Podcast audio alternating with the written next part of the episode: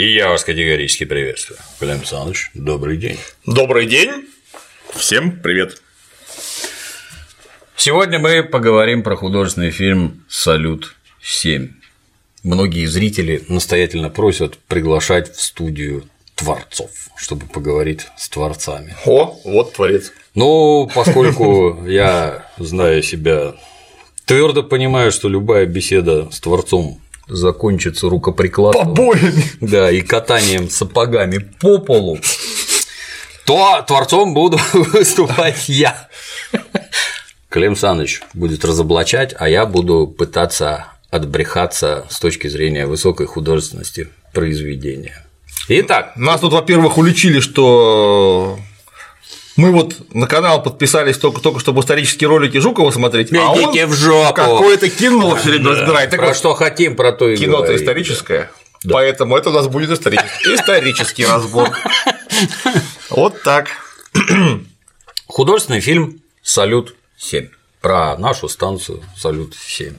Что вы можете о нем сказать? Нет, ну, во-первых, очень приятно, что такой фильм вышел, просто потому что мы почти участники, это же было в 85 году. Да. Мы смотрели все по телевизору, то есть почти участвовали, ну, сопереживали уж точно. Когда стали показывать стыковочные узлы, я чуть не прослезился. То есть вот детство и молодость, когда все это непрерывно транслировалось в программе время, как наши прилетели, наши пристыковались, блин. Опять же, всякие очевидные, невероятные, там про космос передач было какое-то безумное количество вообще техника молодежи, юный техник, моделист, конструктор и прочие прекрасные журналы, которые там знание и сила, наука и жизнь, там все время эти вот узлы нарисованы, сфотографированы, показаны, как что стыкуется. У меня в детстве была любимая книжка а космонавта Алексея Леонова «Союз Аполлон» называлась, с кучей его рисунков и фотографий подлинных, которые с миссией «Союз Аполлон» были сделаны. Картины рисовал отличные. Да. Ну и, и фотки, собственно, ему там тоже отличные подогнали, потому что прям вот такой альбом был в крайне необычной ориентации, вот именно как альбом был сделан, не как книжка, а по длине ориентированный. И там прям листаешь, там его карикатуру, где он своих американских коллег там рисовал на, на, на орбите, а офигительные фотографии, где он, выходя наружу, там все фотографирует. Очень здоровская книжка. От себя еще добавлю, что космонавт Джанибеков был как мужчина прекрасен, являл собой настоящего советского героя, на которого советские дети хотели быть похожим не на Арнольда и вовсе не на Сильвестра, а нормального живого человека, который делал совершенно конкретные вещи и, блин, вообще был герой во всех смыслах. Ну и вот такое количество полетов на орбиту, что это же вообще кошмар. Он же полетел, а, собственно, спасать Салют-7, когда ему было уже так крепко за 40, что для космонавта возраст, прямо скажем, не мальчишеский. Потому что нагрузки там какие-то безумные вообще. И во время подготовки, и во время полета, и во время приземления, потом все подряд. Поэтому, да, вот я фамилию, имя Владимира Джанибекова помню буквально вот с такого возраста. И при этом вдогонку исключительно крепок головой. Да. Не только физически здоров, но еще и с интеллектом все в порядке. До сих пор, да. как выяснилось в отличие от Ну давай про фильм, а то мы сейчас с тобой заностальгируем. Пришлось, извините, сорвался. Да. Фильм, если вот резюмировать, даже не резюмировать, а что ли, некий эпиграф, что ли, сделать для всего этого рассказа, который, к сожалению, меня очень печалит, это Аполлон 13 был аналогичный фильм, драма на производстве в космосе. Да. Хороший. Да, отличный фильм про Аполлон, где там у них тоже все сломалось, и они до Луны не долетели. Угу.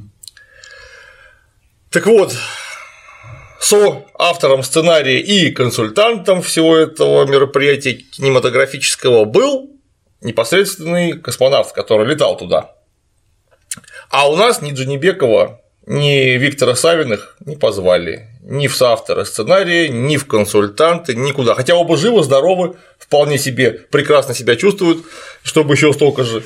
А в чем смысл подобных деяний, как ты думаешь? Вот не надо никаких консультантов звать. В чем смысл?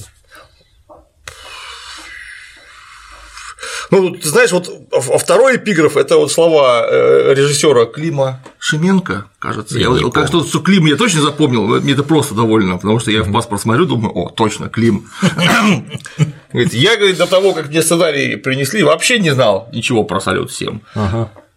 Ну, если ты не знал ничего про салют 7, значит, снять можешь все что угодно, чистый лист, можно сказать, с него можно выдавать, и на него можно выдавать все что угодно. Полная свобода творчества. А сейчас придет какой-нибудь Савиных и скажет, все не так. Ну и, и пропал творческий полет, все. Сразу вот немедленно пример. Жил был такой американский уголовник Эдди Банкер. Да, это который снимался в известном фильме а, Резервуарные псы. Да, собаки с водохранилища. Да. Раз. В художественном фильме Сбежавший поезд у нашего этого Андрона Кончаловского. По сценарию Курасавы. Нет, он сам сочинил сценарий, этот Эдди Банкер. А, да, да, да. Короче, Эдди Банкер был уголовник, он был самый молодой уголовник, оказавшийся в тюрьме Сан-Квентин, отбарабанил там 18,5 лет, по-моему, и раскрыл в себе литературный талант. Как Достоевский. Да, ну, размах литературного таланта как-то лучше промолчать вообще. Но тем не менее он там в жизни уголовников разбирается крепко, что к чему, и гражданин Тарантино, прочитав ряд его произведений, его вот к резервуарным псам привлек в качестве консультанта. Там он так.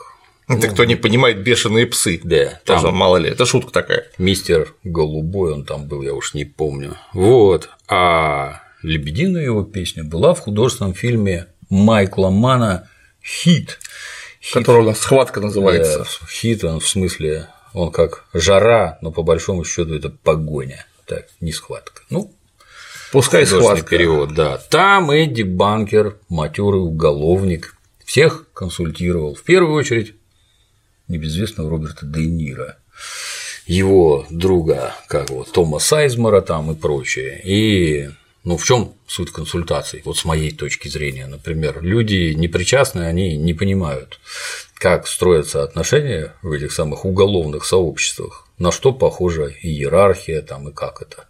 Ну, помнишь, там они когда в Рыгаловку зашли, и там негодяя, ты зачем стрелял, зачем человека убил, там морда его об стол, и там из-за соседнего стола мужик сидит, ест, там сразу морду поднял, а Сайзмар там сбоку на него глянул, и тот сразу в тарелку там, извините, блин, вот взглядами просто встретился. Очень грамотно. И вот как-то Роберт Де Ниро, несмотря на то, что он звезда мирового калибра и круче, наверное, нет, в общем-то, актера, ну, вот в таких вот фильмах, не западло послушать Эдди Банкера, расскажи мне, что там, как я воспроизведу, и получится хорошо. А что вы читаете? А какое ваше дама собачье дело, что я читаю? Там веришь всему просто, вот настолько ловко сделано. Ну и тут же небезызвестный сериал Бригада. Там такие все красивые. Да, где Серега Безруков, при всем уважении к Серегиным актерским талантам, он ну, наверное, великий актер. Не мне, так сказать, замерять, но очень серьезный. Когда его спрашивают, ты как, где-то консультировался, нет, как себя вести? Зачем? Что, мы их не видели, что ли? Видели? Именно поэтому вы в этом фильме ходите как четыре напомаженных пидора, которых очень близко ни на какую стрелку не пустят. Это что вообще такое? Кто вам сказал, что так надо одеваться, так говорить, так себя вести? Там был самый грозный бык пчела, да. который у меня все время вызывал приступы хохота каждый раз, когда я его видел. Космос. Космос. Да, и вот, ну зачем это? Ну почему, ну, ну хоть примитивно не позовете кого-то. Последний тут был художественный фильм, сериал «Спящие», где там ЦРУ, ФСБ, туда-сюда, там такие аспекты оперативной работы тоже показаны. консультант был бы не, не, Я очень к месту. Каждую очень. серию вскакивал до пяти раз с прилипшим к жопе стулом. Там это, это вообще там за гранью добра и зла. Вопрос, кто это вам такое рассказывал? А вот у нас главный герой, актер, который играет главного героя, все время в ментовских сериалах снимается, вот он консультировал.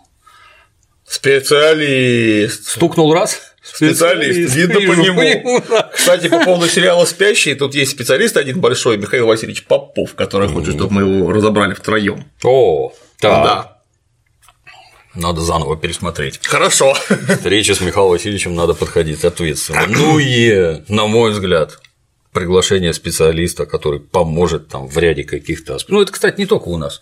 Когда гражданка, как и бывшая, бывшая жена Кэтрин Бигелоу, да, про нашу подводную лодку снимала. Там же тоже наш консультант был, который в конце концов там отказался от всего этого, что это за херня там. Ну вот, у них тоже так получается. Этого самого Widowmaker, что ли, она снимала, нет? Или, или кто? К-19. Ну, К-19 Widowmaker, да. Да, да.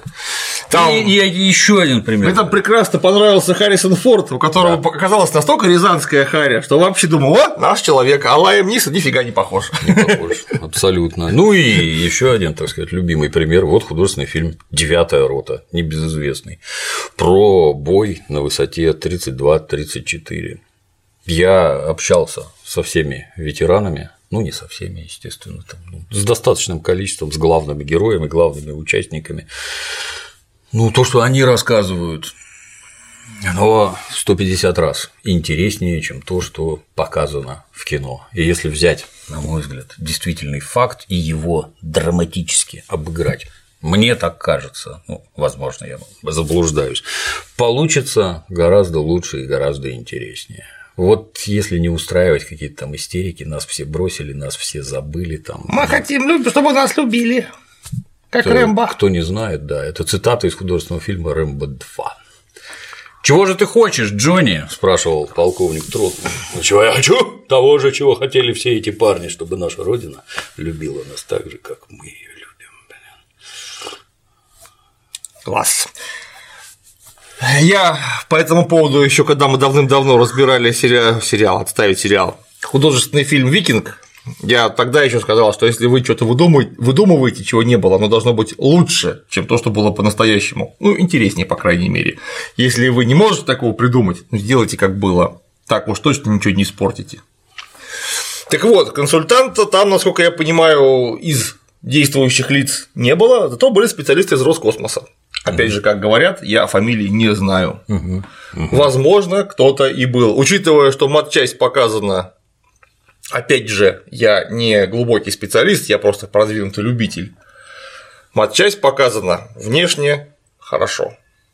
То есть видно, что кто-то разбирающийся, по крайней мере, референсы правильные в виде картинок, макетов, я не знаю чего еще, предоставил такие, какие надо. Угу. Вот, но, к сожалению, любая техника, она же тогда работает, когда на ней люди работают, а люди на ней работают вполне специфическим образом, и для этого тоже нужен разбирающийся человек, который знает, как это происходит. Ну, снято, отскакивая, снято вообще круто. Я пошел в IMAX, одел, надел очки.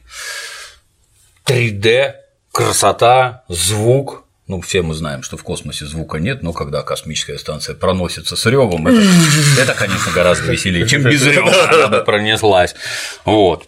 Визуальная часть у меня никаких претензий не вызывает. Когда ракета вышла из атмосферы с таким багровым отблеском на все тучи, там на несколько Моё километров почтение. вокруг, я прям думаю, о круто.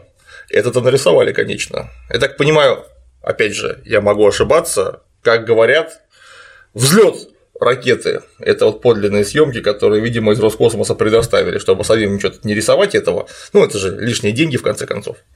Вот. А то, что туда выходит, это нарисовали, да. Красиво. Очень здорово сделано. Визуальная часть вся отличная. Мне очень понравилось. Вот никаких претензий. Да. Оператора, кажется, Сергей Астахов зовут. И я не знаю, кто был художник. Вот эти, конечно, парни, видно, могут по-настоящему и снять, и нарисовать, и потом это связать все вместе, чтобы оно выглядело как надо. Аттракцион отличный. Немедленно, кстати, вспомнился, ну, мне два постоянно художественных фильма вспоминалось. Первый – «Время первых», а второй – «Гравитация».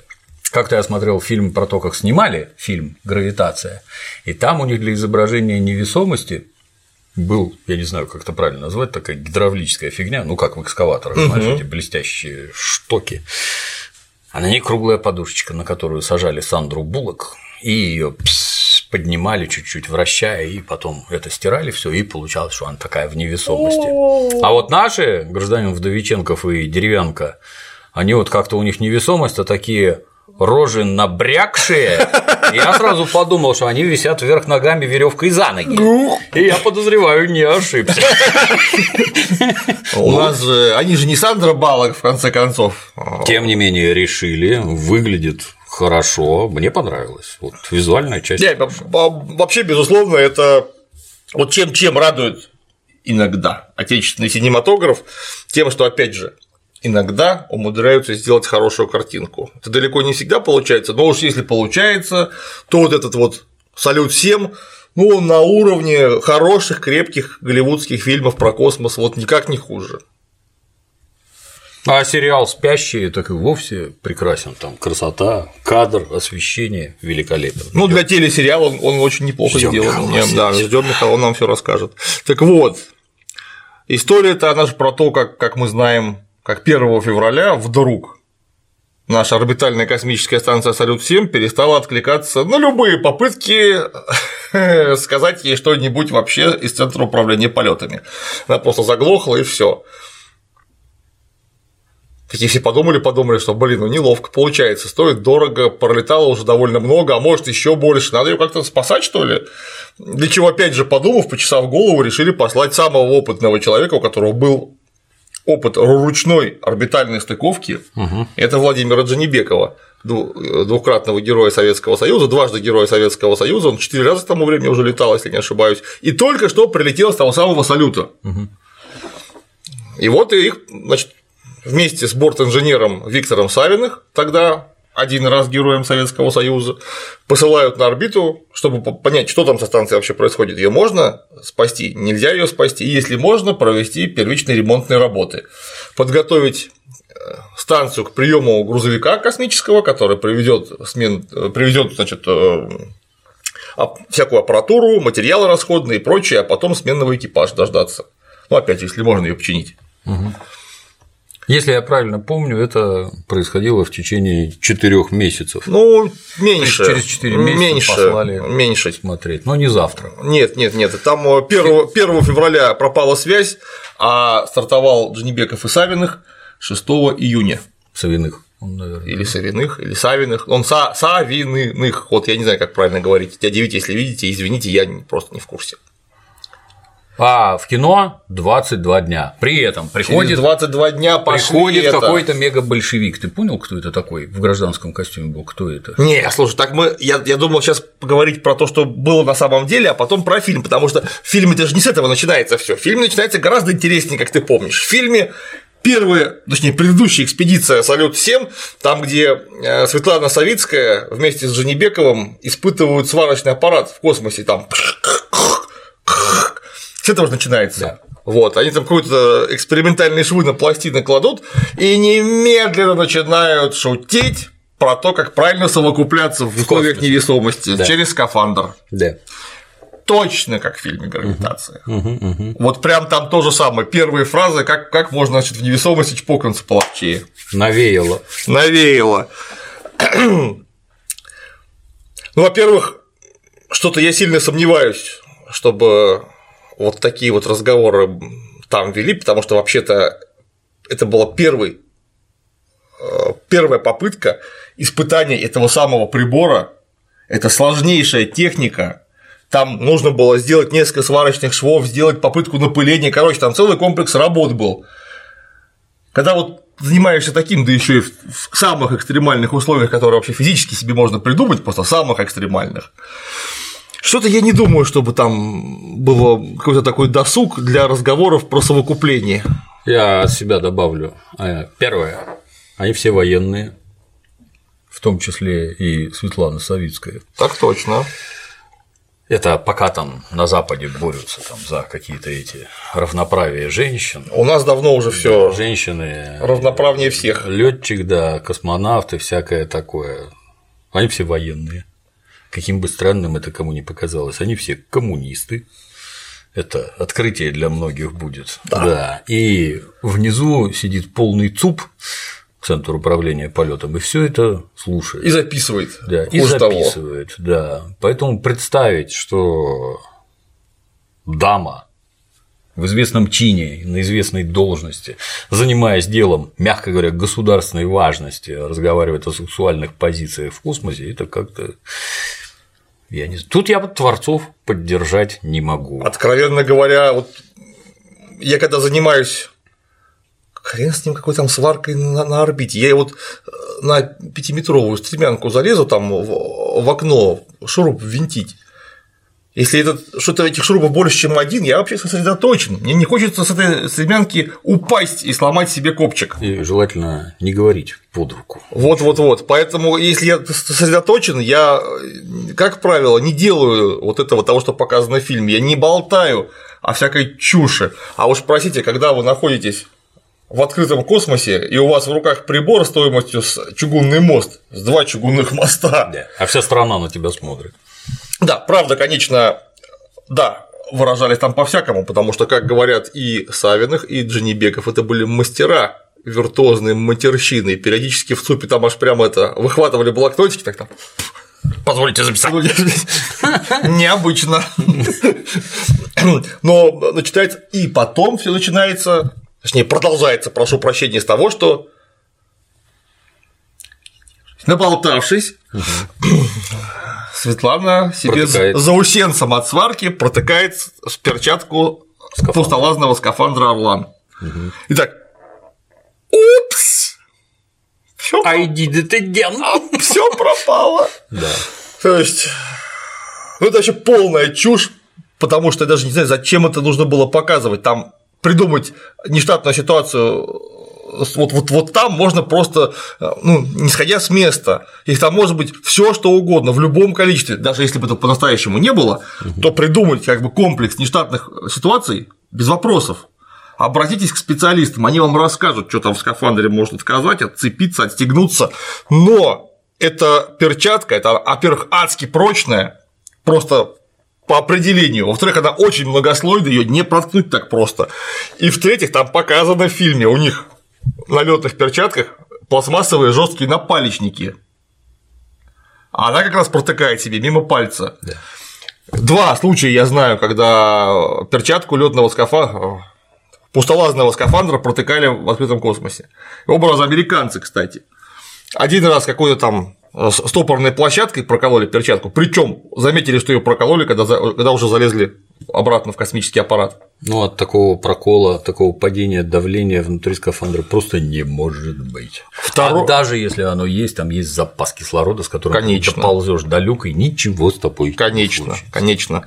Это да. И второй раз прокололи, заметили, что прокололи, поэтому аварийно закончили выход в открытый космос, уползли обратно. Тоже американцы, но прокололи там половину слоев, то есть не насквозь.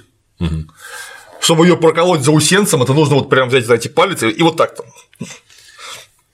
пытаться ее просадить, иначе не получится. То есть вот так вот перчатка не прокалывается. Это чушь. Дважды. С одной стороны вошло, и с другой. И другой, то есть, то есть на вылет вообще так, что ее закупорил дырку. И, кстати, кто не знает, даже абсолютно целый скафандр имеет штатную утрату атмосферы. Для чего, опять же, там все время поддерживается несколько избыточное давление, чтобы компенсировать утечку, потому что абсолютно герметичной ткани не бывает, из нее что-то будет там по молекуле просачиваться. Вот, поэтому военная Светлана Савицких немедленно превратилась в страдающую прекрасную даму, которую Дженебеков бросился спасать, и по дороге, затолкав ее в стыковочный шлюз, увидел чего-то. Как в художественном фильме «Криминальное чтиво» открывает чемодан, а там… Винсент, мы счастливы? Да. Мы счастливы. А что там было? спросили Джона Траволту. Батарейка и лампочка.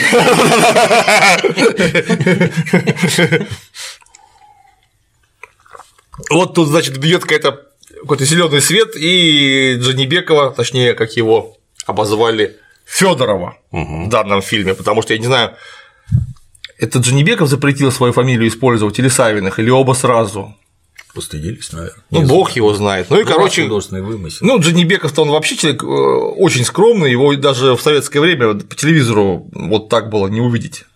Потому что, ну, интервью с космонавтами это было обычное дело, а Жанибекова я даже и припомнить-то не могу ничего. Его вот когда из автобусов в космическом городке выгружают, в физиономии мы его, конечно, все, все видели да. и в газетах.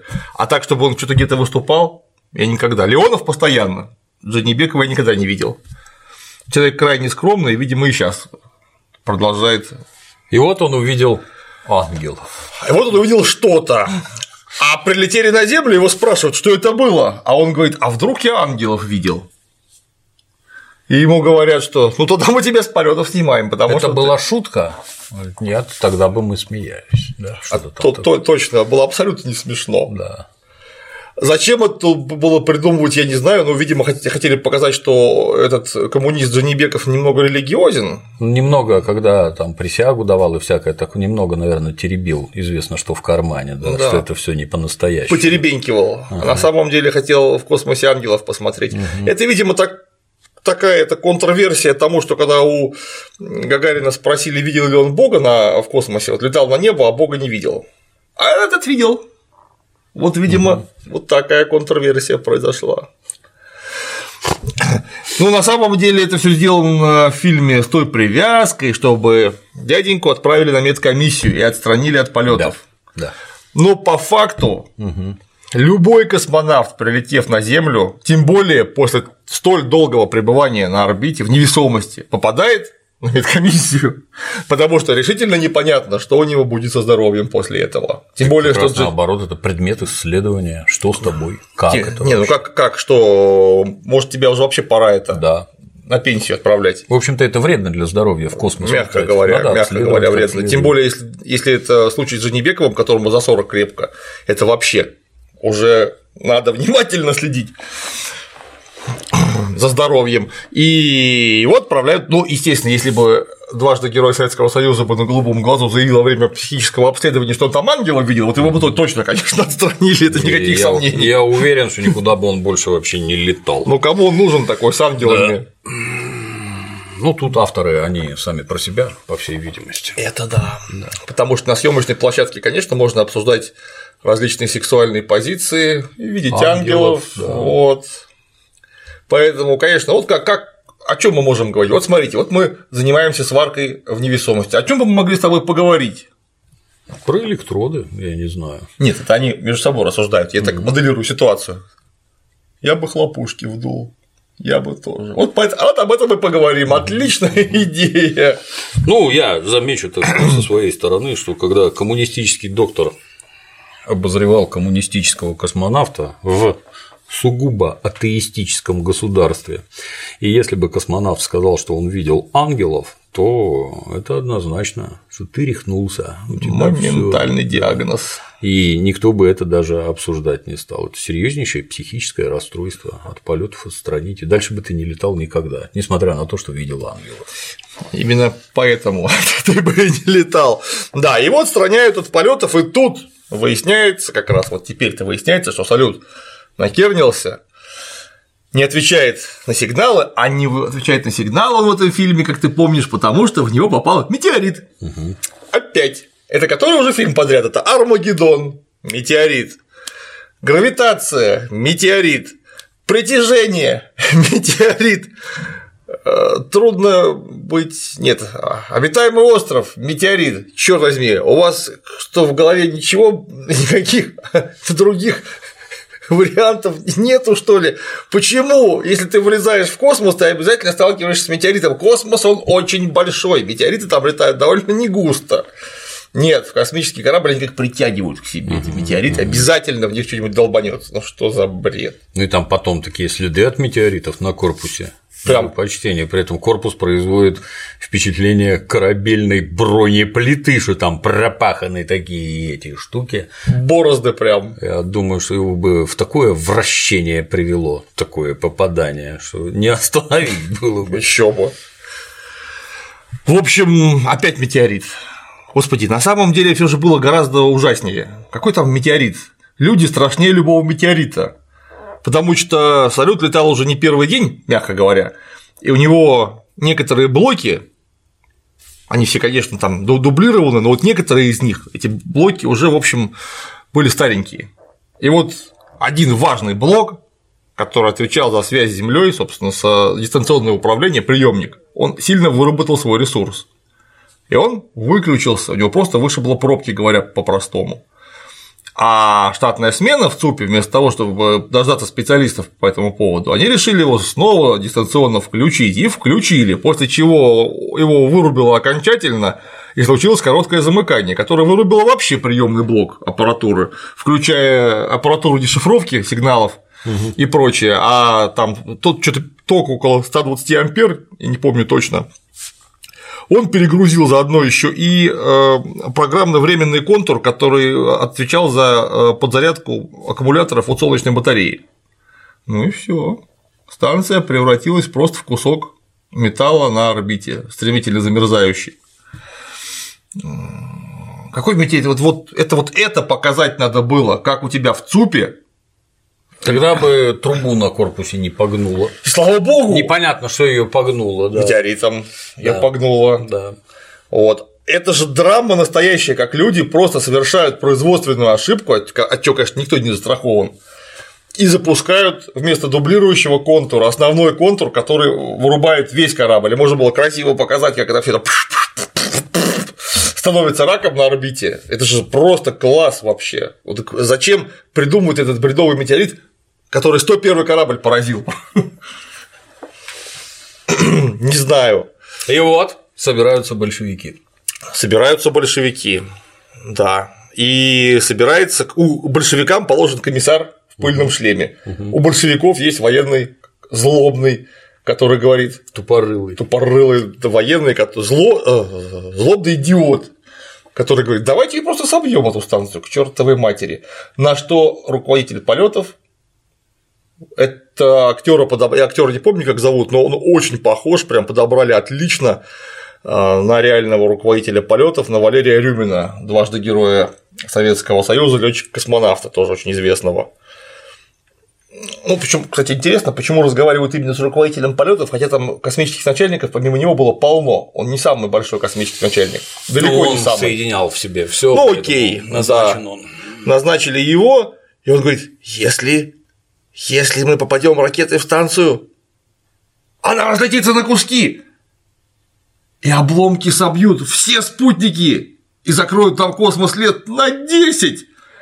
Боже мой, как Какие идиоты! Что это за чертов бред? Если даже она разлетится на довольно представительные осколки, это станции, которые в самом деле могут повредить аппаратом на орбите, так орбиты бывают очень разновысотные, и всюду это не полетит, оно будет вращаться по своей орбите, которая будет постепенно расходиться э, радиально в стороны, и так как каждый обломок не имеет двигателя коррекции, это все улетит в атмосферу, там к черту сгорит, причем очень быстро.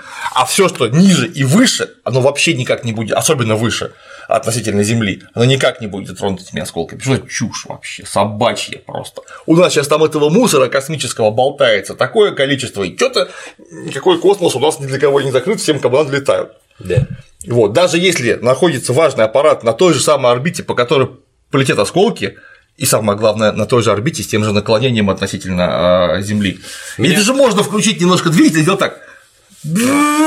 Пролетело, да. все. Меня порадовало другое. Вот висит на орбите ценнейшее сооружение, да. стоящее жуткие миллиарды, в которые вложено там огромное количество труда, бабла и все такое. И у нее план по использованию, кстати. Да. И вот что же нам с этим делать? Случилась беда, что же делать? Ракеты, ракеты. Вот первое, что лично меня посещает, вот у нас есть специалист. Разъясните ситуацию, что происходит. Поняли? Какие ваши предложения? Что можно сделать для того, чтобы станцию оживить, привести в порядок, чтобы она снова заработала?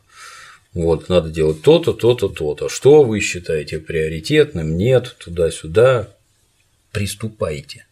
Давайте ракеты жахнем. Но тут же сидят, значит, озверевшие тупорылые военные большевики, и они, значит, свою большевицкую станцию своей большевицкой ракетой, сейчас мы ее замочим. Полет мысли, мягко говоря, ну, я даже не знаю, а у нас есть такие ракеты, чтобы лупить по космическим станциям. Я понимаю, привести в негодность, то есть вывести на орбиту ведро гаек с миной МОН-1, там, привязанной скотчем или еще чем-то взорвать, и чтобы рой гаек прилетел и привел ее в, ну, вывел из строя, это да. ракет, которые сбивают орбитальные станции, я что-то даже не знаю. Какая-то чушь. Ну, это что-то такое придумали, какое-то такое ахинея. Вот, такое. Ну, другое дело, что у нас там были. Но тут надо изобразить, значит, следующее. Это вообще, так сказать, это тренд. Заградотряд. Да, это тренд в отечественном кино. Многие не понимают, что когда им показывают там свирепых упырей из НКВД, которые там маузерами всех в башку тыкают, им не НКВД показывают, им показывают государственную власть, которая отвратительна во всех ее проявлениях. Она отвратительна. Что в лице НКВДшника в каком-то подвале, что в лице НКВДшника с пулеметом, который там заградотряд устроил. Неважно, что, что вот тупой военный ракету пустить хочет, это показывает ровно одно. Государственная власть отвратительна, во всех ее проявлениях она отвратительна. И как это напрашивается, она должна быть уничтожена. Вот этого, вот этого быть не должно. При этом, обращаю внимание, у государства есть некие интересы. Вот наши идиоты почему-то, что есть бизнес, одна контора, другая контора, и все хотят, каким бы странным это кому ни показалось, друг друга сожрать. У них это называется красивым словом конкуренция, и это прекрасное. Это прекрасно. Должна быть конкуренция, тогда они вот там туда-сюда улучшают, удешевляют туда-сюда. Про то, что они друг друга хотят сожрать и организовать монополию, это никто не говорит. Но ведь это естественное явление, да? Сожрать всех и организовать монополию, чтобы все деньги были только у меня. Для этого, кстати, даже в так называемых цивилизованных странах есть антимонопольное законодательство, которое запрещает тебе вот разрастаться бесконечно. Но в бизнесе, повторюсь, это нормально. А вот в государственных отношениях это оказывается ненормально. Оказывается, вокруг нас добрые государства, которые не хотят нас сожрать, по всей видимости, и повысить свой уровень благосостояния за наш счет. Таких видимо, нет. Да? Таких нет. А мы не должны этому сопротивляться, потому что вот у нас как раз никакой государственной власти быть не должно, а та, которая есть, она должна быть уничтожена, потому что она отвратительна. Ведь вокруг нас нет врагов. От кого вы там свои станции прячете? Что это вообще такое? От кого их надо прятать?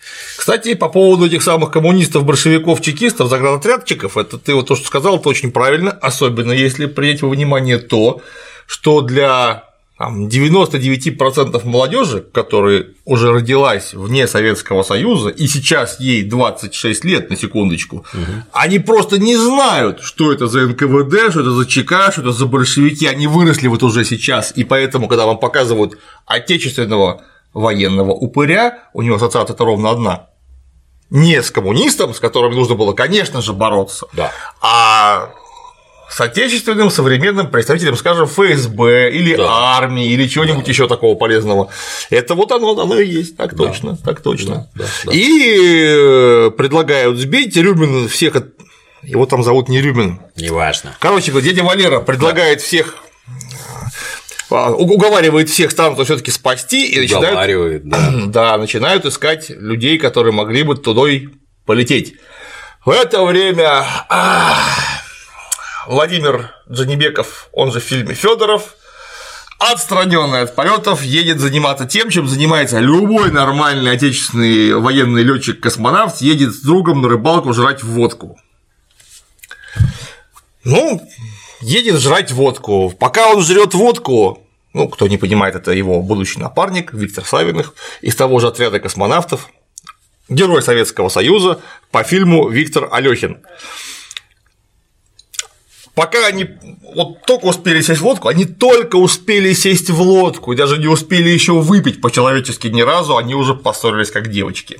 Потому что Савиных в отряд в летный берут, а Федорова Джанибекова не берут. И он говорит герою Советского Союза, между прочим, своему напарнику, другу и прочее, от которого, может быть, будет зависеть его жизнь. А ты вообще не космонавт, ты инженер в скафандре. Видимо, нажрался. Он еще не успел.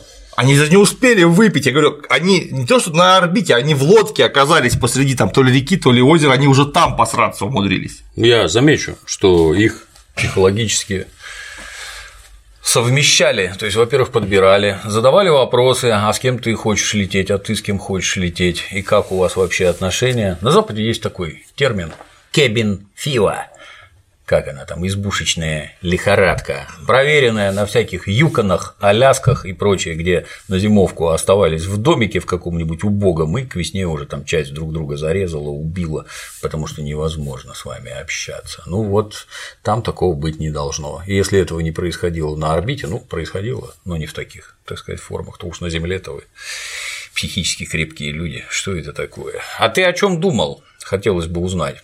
Вот я так скажу, даже если ты, даже если тебе показалось там, или ты твердо уверен, что ты ангелов видел, ты зачем об этом на медкомиссии рассказывал? Может, ты дурак? Может, он на дембель досрочно хочет? Да, может, ты не понимаешь, что тебя на пенсию отправят, а значит, ты лишишься там огромных денег, понизишь благосостояние свое, семьи. Зачем ты это сказал вообще? Непонятно. То есть такие психологические ходы понятны, видимо, только сценаристу, который поступил бы именно так. Ну, просто космонавт до сих пор это очень опасная профессия. Туда берут самых здоровых людей, вот как говорят, здоровый как космонавт, у него не должно болеть вообще ничего. Там может быть, только ресницы вываливаются, понимаешь, вот это допустимо. И крайняя психическая устойчивость, просто крайняя, там все проверяется тестами настолько плотно, чтобы просто у него крыша не протекла внезапно. Ну, тебя отправили неведомо куда. Там вся страна на тебя смотрит. Это гигантские деньги, чудовищная ответственность. Да, и самое главное, у всех на виду. Да, а тут ты на ангелов, значит, смотришь, молодец. Охренеть. Да, ну, посрались. И тут, собственно, приезжает на Волге, кстати, на Волге приезжает сначала, э, впоследствии мужик на Волге, а до этого там очень такой милый киноляп, там между деревьев, между деревьев какой-то форт проезжает, я, может, не форт, но еще какая-то современная машина, и так, о, отлично.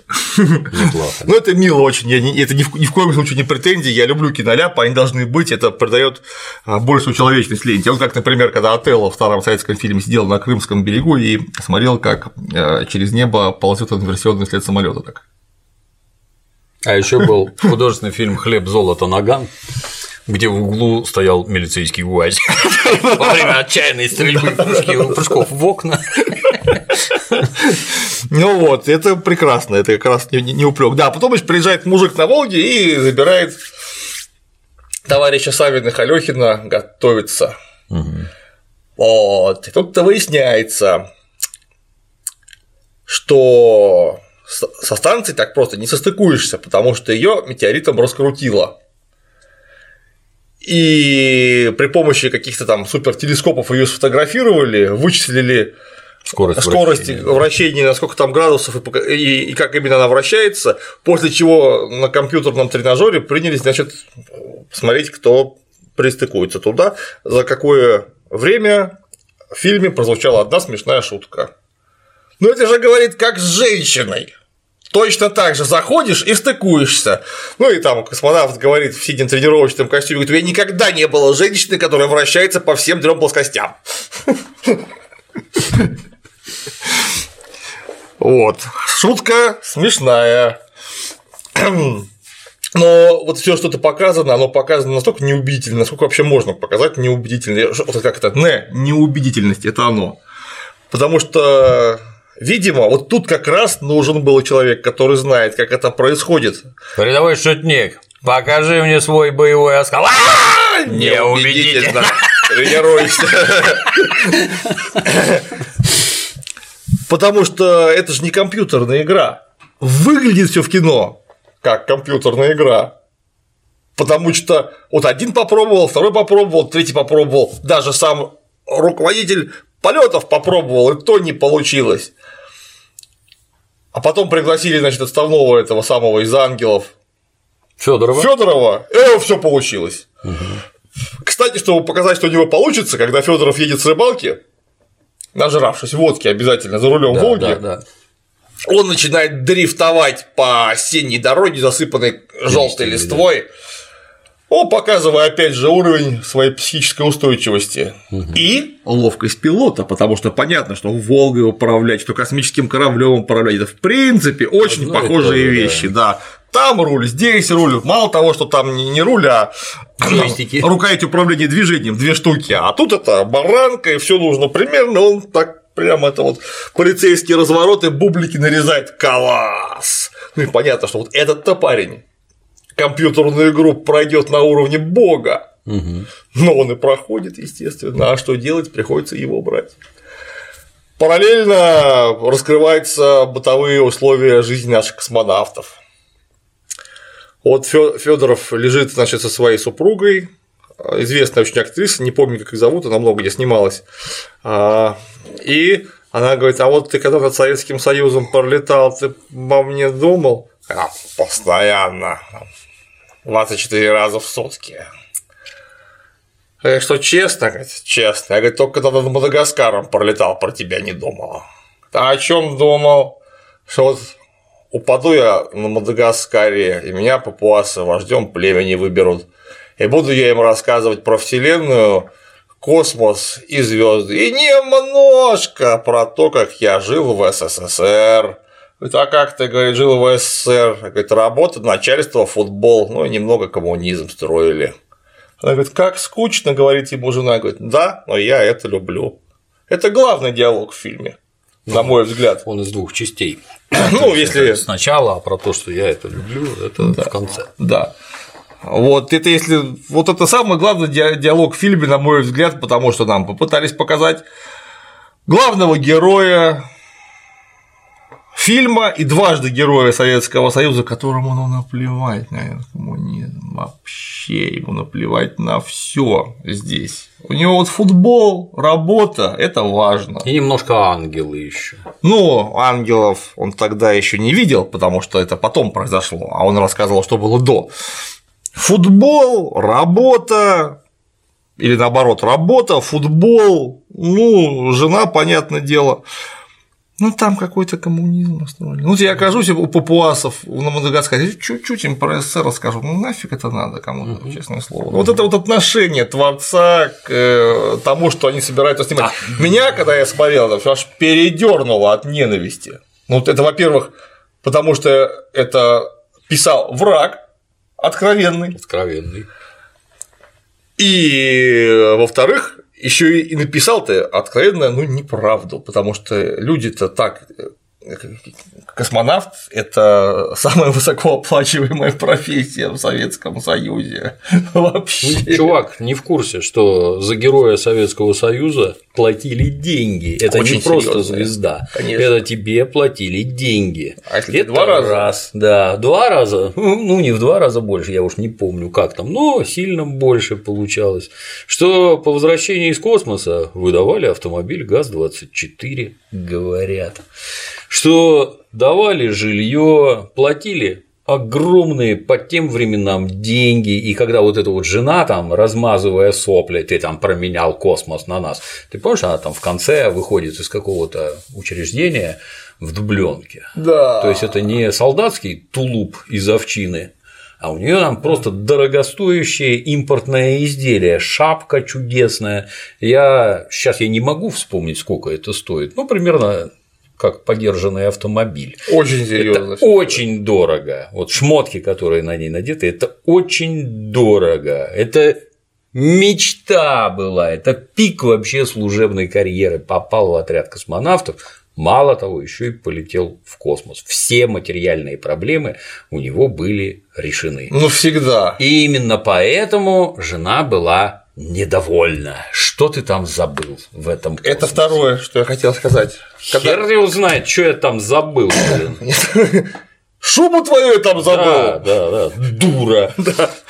На самом деле, когда это сам... сценарист, вы записываете. Да, да, может пригодиться. А можно мне еще водички, а то у меня от, от ярости в горле пересыхает. Спасибо. Это, собственно, когда жена подбегает к дважды герою Советского Союза, когда его все-таки взяли э, лететь очередной раз в космос, и орет ему, что что там в этом космосе такого, что тут ты меня променял на космос, на свой, блин. Ну это же надо понимать, что у них уже ребенок совместно есть, живут они уже явно сильно не первый год, и она точно знала, за кого она выходила замуж. Она знала, что человек, который попал в отряд космонавтов, это человек, который шел к этому ну, очень многие годы. Я тебе с другой стороны скажу. Вот, например, у нас есть автотранспортный техникум, знаешь, да, такой на улице, угол Бухарестской и Салова. Да. И у нас есть училище. Я там позавчера проезжал на велосипеде мимо. Да. И есть у нас, например, училище имени Макарова, где наш гражданский коммерческий флот. Вот два учреждения в обоих, и там, и тут танцы организуют, например, там вечер, вечера отдыха и прочее. Ну, многие видели, наверное, что в училище имени адмирала Макарова очередь выстраивалась из девочек, из девушек. Выстраивалась как в мавзолей. А в автотранспортной технике Что-то не очень. Нет. Почему, хотелось бы узнать, можно ответить. А вот эти люди, они дальше плавали за кордон. И то есть их материальный уровень в Советском Союзе был сильно выше среднего и даже Потом высокого. капитаны дальнего плавания получали, штурманы. Да, и как-то так получалось, что девочкам интереснее было вот с этими будущими судоводителями общаться, как-то вот с ними связи какие-то заводить, возможно, замуж выходить, жизнь совместную строить с людьми, у которых будут деньги, они это четко знают. Даже Харви Вайнштейн такое знал. Да. Мы про него в другой раз поговорим. Вот, а тут, значит, ты, ну, я осмелюсь заметить, что среди летного состава я жил в разных военных городках.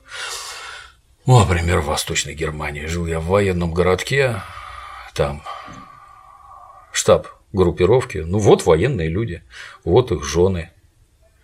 Если сравнивать наших советских военных жен с близлежащими немецкими жительницами, ну, у нас там кругом мисс Россия и не меньше, и просто все красотки.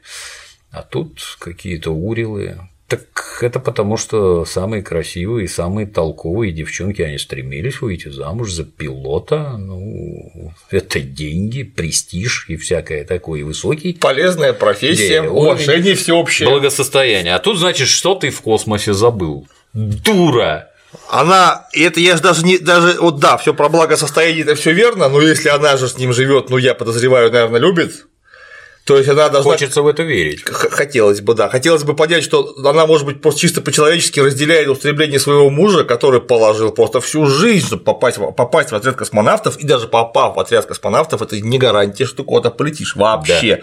И вот он добился того, что он полетел, он просто выполнил мечту всей своей жизни. Ты ему говоришь, что ты там забыл? Ну, нахрен ты за него-то замуж тогда выходила, хочется спросить, вышла бы замуж, не знаю, за театрального режиссера, за сценариста. Да. Он бы никуда не летал, только, может быть, в Ниццу. Вот, но это не так опасно. Ну, зато ему было бы куда отвлечься от Да. тебя. Да, да, да. Ну вот э, это так- настолько омерзительно это выглядит. Это громкая истерика. Это значит жена Федорова Джанибекова. Да. Жена Виктора Алехина Савиных. Я, Это- кстати, извините, я перебью. А? Вот, Это у меня телефон смс-ку если бы это было про меня такое кино, мне бы такое было смотреть крайне неприятно. Так еще бы. Крайне. Просто вот, доброго слова не сказал бы. Тихая истерика у беременной супруги второго космонавта. А из-за чего она, собственно, вот прям вот так-то истерикует? Я право, право слова не понимаю. Ее муж полетит спасать государственное имущество на многие миллиарды долларов. Кроме него этого больше делать не может никто, потому что он лучший специалист по технической части. В чем проблема? Что с ней случится такого? Она жена космонавта. За ними следят под микроскопом за всеми. Там, когда она начнет рожать, я вас уверяю, там будет бригада докторов на готове, скорая помощь, вот все. Ну, конечно, неприятно, что ребенок появится, пока муж будет непонятно где. И тем более риск всегда, конечно, есть, что дорогой супруг может обратно не вернуться. Но это у любого космонавта такой риск. Но истерика, откровенно говоря, выглядит неубедительно. Как девчонки одеты дома, меня, конечно, убивает. Вообще, так люди живые дома не одеваются. Потому что какие-то эти самые вычурные шмотки все время это морда накрашена. ну, У меня, вспоминая художественный фильм «Время первых», Тут, кстати, там поступали претензии относительно того, что я его там сильно хвалил и всякое такое. Сообщаю еще раз. То есть мы его смотрели в гостинице Пулковская в зале не оборудован для кинопросмотров. Там все звуковое оборудование привезли, поставили кругом. Я сидел с левой стороны, возле меня стояли колонки, которые ревели двигателями, там шумели космосом и еще чего-то там.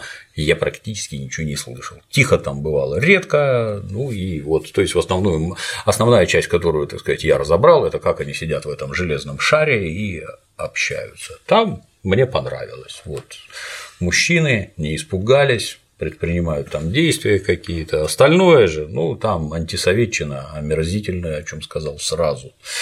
Там, кстати, вот забегая вперед, что время первых там все на антисоветчине построено, а здесь истерики все вокруг антисоветчины, а тут истерики бытовые какие-то но тоже истерики. Это, конечно, шаг вперед, серьезный шаг вперед нельзя отрицать, но как-то, я не знаю, драматургию через истерики строить это категорически неправильно.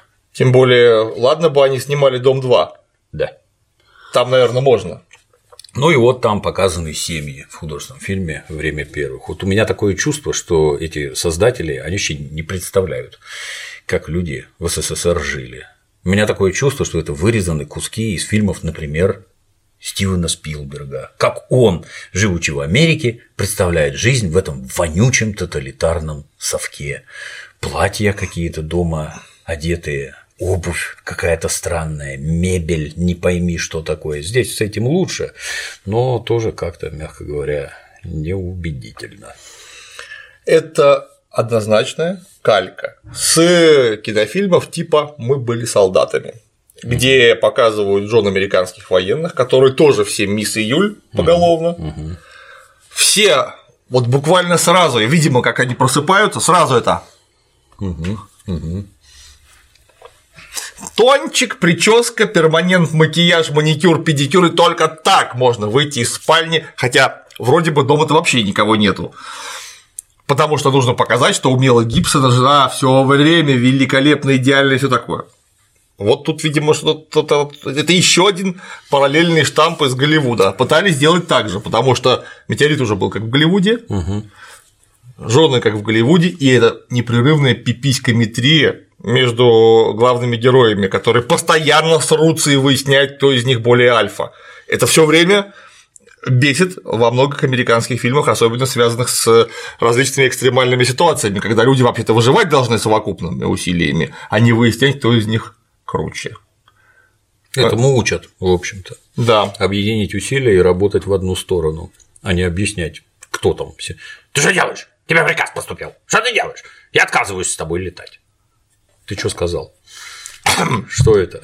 Вы уже двое суток в космосе. Да. Куда ты отказываешься летать? Ну уходи, господи. Там, кстати, ты обратил внимание, что у них как что-то случится, в ЦУПе балбесы ничего не понимают, что делать, и тут они ушли в тень.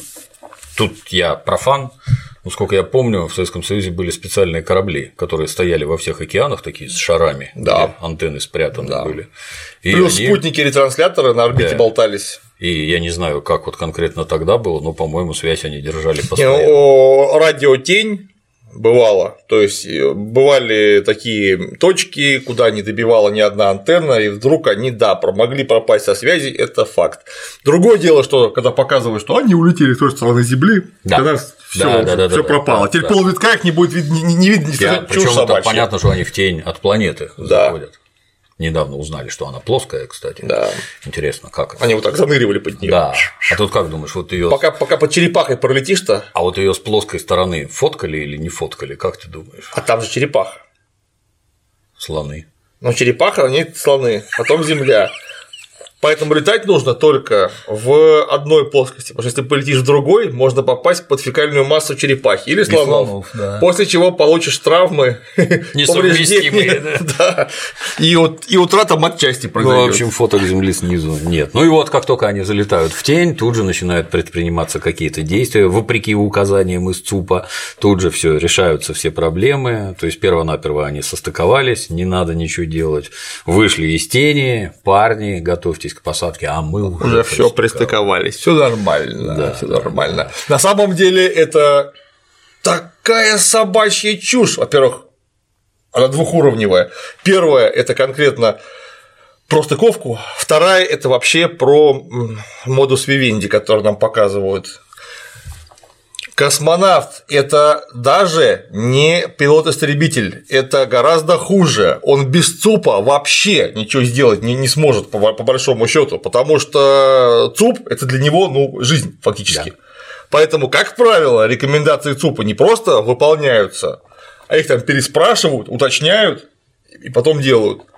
Потому что в ЦУПе работает толпа людей, которые там на макетах, на компьютерах причем специалисты. Мега специалисты, причем эти компьютеры там сдублированы в несколько раз, там одни выполняют одну и ту же задачу параллельно, чтобы можно было потом сравнить результаты и посмотреть, не наврал ли кто-нибудь случайно. Уже даже в Советском Союзе, вы представляете, были компьютеры, угу. в том числе суперкомпьютеры, Кто бы мог подумать. которые умели это все обсчитать. В кино у нас там сидит Савиных с калькулятором. Да и быстрее, чем ЦУП, рассчитывает сближение. Ну, обалдели, что ли? И это второе. Ну, а первое, собственно, это простыковку бред такой, что просто смотреть на это невозможно. Потому что, во-первых, люди говорят, и даже не просто говорят, а еще и картинку карандашом на огромном таком ватмане рисуют точно как в американских идиотских фильмах, где без картинки никто ни хера вообще понять не может. Ну там понятно, ниже кандидата технических наук вообще никого в этом супе нету. Без картинки, как к чему подлететь и куда все вертится, он точно ничего не поймет. Но, но, но это категорически. Советский кандидат, он не в состоянии этого понять. Ну никак вообще. Он а, по аналоговым приборам и полу, полу Логарифмическая линейка. Не, не читает. Художественный фильм Самогонщики. Да. еще кусочек сахара. Да, да, да, да, да, да, да. Поэтому нужна картинка. Так вот, говорят, что вращается на градус э, дуги. Угу.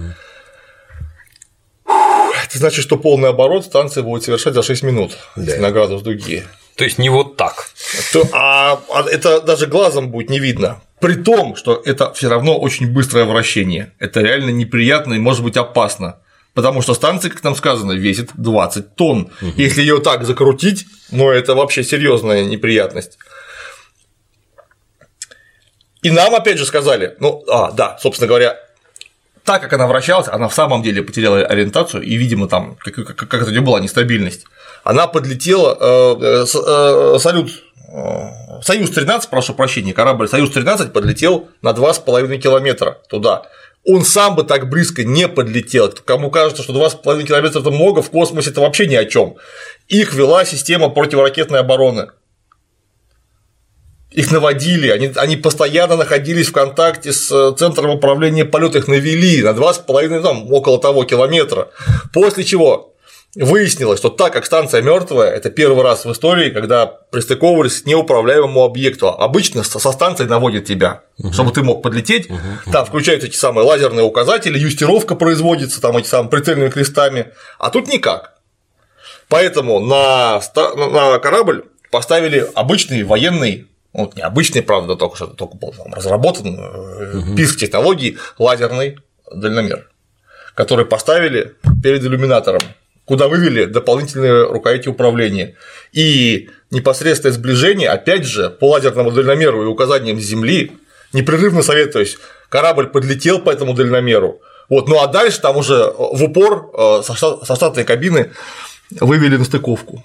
Ну, замечу, гражданин Джанибеков состыковался с первого раза. Да. сказал, что ничего он в этом вообще не видел. Я Нет. только что этим занимался. Да, вот я, я говорю, там тренировался. Да, выполнил. Причем тренировался не как в фильме было сказано, что через 22 дня старт.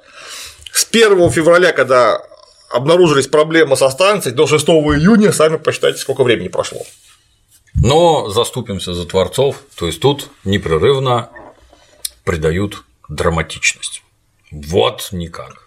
Вот 17 сантиметров в секунду, нет, надо 34, нет, 35 сантиметров в секунду. О! Но если промажем, стукнемся, все там, расшибем и то, и это, и вообще кранты. То есть они все время, так сказать, в целях воздействия на эмоции, вот драматизм. Давай драматизм. Драматизма можно по-другому нагнать, потому что все равно эти 3 месяца, а не 22 дня, это все равно очень мало.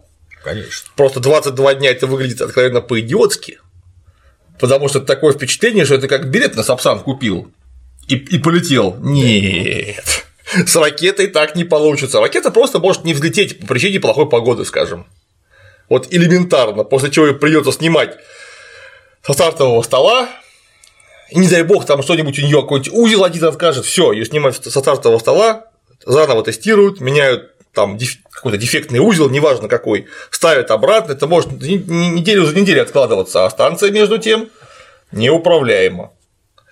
По поводу этой безумной истерики, которую нам показали в фильме, что сейчас упадет там эта станция и будет там катастрофа, упадет на город, не будет города. О чем, кстати говоря, ну ладно, там воют западные СМИ, им положено. Наши-то что-то об этом воют.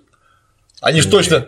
И непонятно, вот к чему показ этих западных СМИ. Пока я жил в Советском Союзе, никаких западных СМИ У нас не показывали. Что-то точно. Они все продажные, идиотские, гнусные твари. Только иногда в международной панораме показывали да, выдержки, да. чтобы мы точно видели, что это за твари. Понадобилось 30 лет, чтобы у себя дома убедиться, какие-то продажные, гнусные, лживые твари. Теперь вроде все знают.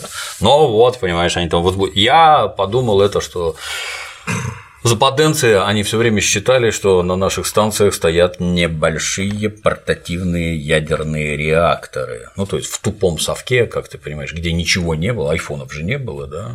Это и сейчас там, конечно, на Западе айфоны, а у нас какой-то. Кстати, кое-где стояли эти реакторы, что характерно. Конечно, да. И что вот если она упадет, а там ядерный реактор жахнуть может, это вот их тревожило. Я думаю, поэтому.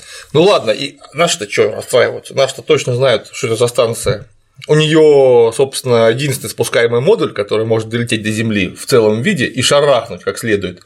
Это спускаемый модуль, у которого есть теплозащита. Да. У всего остального теплозащиты нету, и его в верхних слоях атмосферы просто порвет как тузик грелку, что характерно, порвало. Да. Когда при Пидорасе Горбачеве все таки салют угробили, и он упал, его разбросало от Аргентины до Чили по вот таким вот кусочкам. Да. Там самый здоровый обломок, там метровая труба у кого-то в ранче приземлилась, воткнувшись в землю. Вот, вот это сувенир, это я понимаю. Да. Вот, какое там в чем вообще? Ну, конечно, там какого-нибудь там одного человека могло случайно прибить. Ну и большая с часть. нулевой вероятностью. Большая часть, по всей видимости, тупо сгорит. Естественно. В верхних слоях. Что характерно, даже модуль по-человечески не долетел, спускаемый, потому что вошел не под тем углом и не шел теплозащитой через атмосферу, а как-то по-другому, его тоже порвало. Вот, Чили, Аргентина, все это, короче говоря, это обломки, там какие-то микроскопические остались. Все. Об этом, конечно, наши специалисты точно знали, не переживали бы. И вот оказались наши парни на орбите. Дальше, что меня поразило, это опять же мощь интеллекта творцов кино. Кто пойдет в корабль? Я пойду в корабль. Вместе пойдем в корабль. Нет. Вроде наименее ценного члена экипажа. Нет, давай, короче, этого самого инженера в скафандре отправляйте, потому что иначе он не сможет потом станцию сбросить в океан. Короче, давай. Славик Алёхин делает мужественное лицо, деревянка актер делает мужественное лицо, и прямо вот как есть в спортивном костюме лезет, в кедах, да. в кедах лезет в шлюз. Я такой думаю, Твою мать, вы же не знаете, что там внутри, какое, вы в скафандрах должны туда лезть, потому что а если эта штука разгерметизирована, она запросто могла быть разгерметизирована, да. вам всем кранты просто после этого, ну, по крайней мере, тому, кто туда полезет. У вас же специальный скафандр есть для этой, для этой цели. Нет, лезет голый, развинтил шлюзовую дверь, влез, такой нормально, только холодно. Прохладно. Думаю, о, Думаю, идиоты, господи, ну какой бред, а почему для драматизма нельзя было в скафандре-то залезть туда? Что за чушь? Ну ладно, залезли. И там двухсантиметровый слой снега. Откуда? Откуда, блин, там что, вообще вся вода, которая была, вылилась наружу? Хотелось бы узнать, как. Там вообще ничего герметичного нет в станции, то есть совсем. Там, как выяснилось, в итоге был дефицит воды. То есть, да, вода из-за холода трубопровод какой-то патрубок рванул, и вода поступила э, из патрубка наружу. Но она, что самое страшное, это была, она была в, ну, за, за панелями, э, за приборными панелями на проводах, угу. а отнюдь не э, по всему, да, конечно, там где-то что-то намерзло, наледенело. Безусловно. Но вот. они там тряпками убирали, на самом да. деле, тряпки они... складывали в мешки, там туда-сюда. Именно так убирали тряпками, причем пришлось порезать даже эту космическую поддевку Светланы Савиных, которая там хранилась. Советской. Э, со Советской, прошу прощения, Советской, пришлось порезать поддевку, все это промокать. Да. Ну и на станции нет тепла, потому что ничего не работает. но у вас же есть космический корабль, который к ней пристыкован, там-то все в порядке. Чё вы не запитаете-то напрямую? Это раз, а во-вторых, у них не разворачиваются эти панели. космические э, солнечные антенны. И что? У вас опять же действующий космический корабль с нормальными работающими двигателями, разверните его как надо. Просто вот механически, да. что и было сделано по-настоящему. Да, да, Их да. развернули маневровыми двигателями к Солнцу и стали заряжать все подряд. Другое дело, что это вот электричества мало, и нужно было быстро заряжать аккумуляторы. Вот, для чего, в конце концов, нужно было поставить дополнительные солнечные панели, которые и поставили такие ушки, если вы видели фотографии, и, кстати, если вы видели кино, там станция сразу летает с ремонтными этими самыми панелями солнечных батарей, которые уже, прилепили с боков к основным. И вот тогда-то как раз во время выхода в открытый космос случился эксцесс, когда потребовалось применять физическую силу, потому что лебедка, которая ориентировала солнечные панели, ее заела. Там трос Э, застрял, и его пришлось поддевать монтировкой, не кувалдой, обычной монтировкой его пришлось поддевать, выдергивать, после чего все заработало. Многие не в курсе. Я когда-то говорил, повторюсь, что даже в советских самолетах я в транспортной авиации служил, у нас были Ил-76, система электрическая, которая управляет, там, двигает все эти закрылки, система гидравлическая. А если ни та, ни другая не работает, то там есть ручка, которую втыкаешь квадратиком, крутишь, и закрылки ползают туда-сюда. Уж извините, на космических аппаратах не дурнее вас. Это все с авиацией связано мертво. Не получается так, вот ну, это как в анекдоте. А тут прилетели русские с помощью лома, кувалды и какой-то матери. Там, кстати, примечательный момент, забегая вперед, что в конце, когда там кувалдой лупят, кувалда на кувалду, конечно, не очень похожа. Но это космическая кувалда. А вот я специальная. с детства помню, что космические кувалды – это металлическая коробочка, в которую насыпана дробь. дробь. Да, для того, чтобы когда ты бьешь, дробь запрыгивает вперед и отдачи нет, от которой ты там улетишь. Хер знает куда. Что-то там не так ну там просто из какого-то алюминиевого уголка или из профиля, я уж не помню, с дырками, с какими-то болтами, да, приделана такая металлическая чушка, причем, если заметил, со следами неоднократного использования. Да, Прям так да. углы обвалены, как будто на станции у нас постоянно нужно кувалдировать что-нибудь. Своебойные работы идут. Да. Какая-то это дурацкая труба, забегая уж совсем, которая там загнулась. В этой трубе стоит какая-то оптическая панель, на которую должен падать это... солнечный свет. Именно Солнечный... через трубу.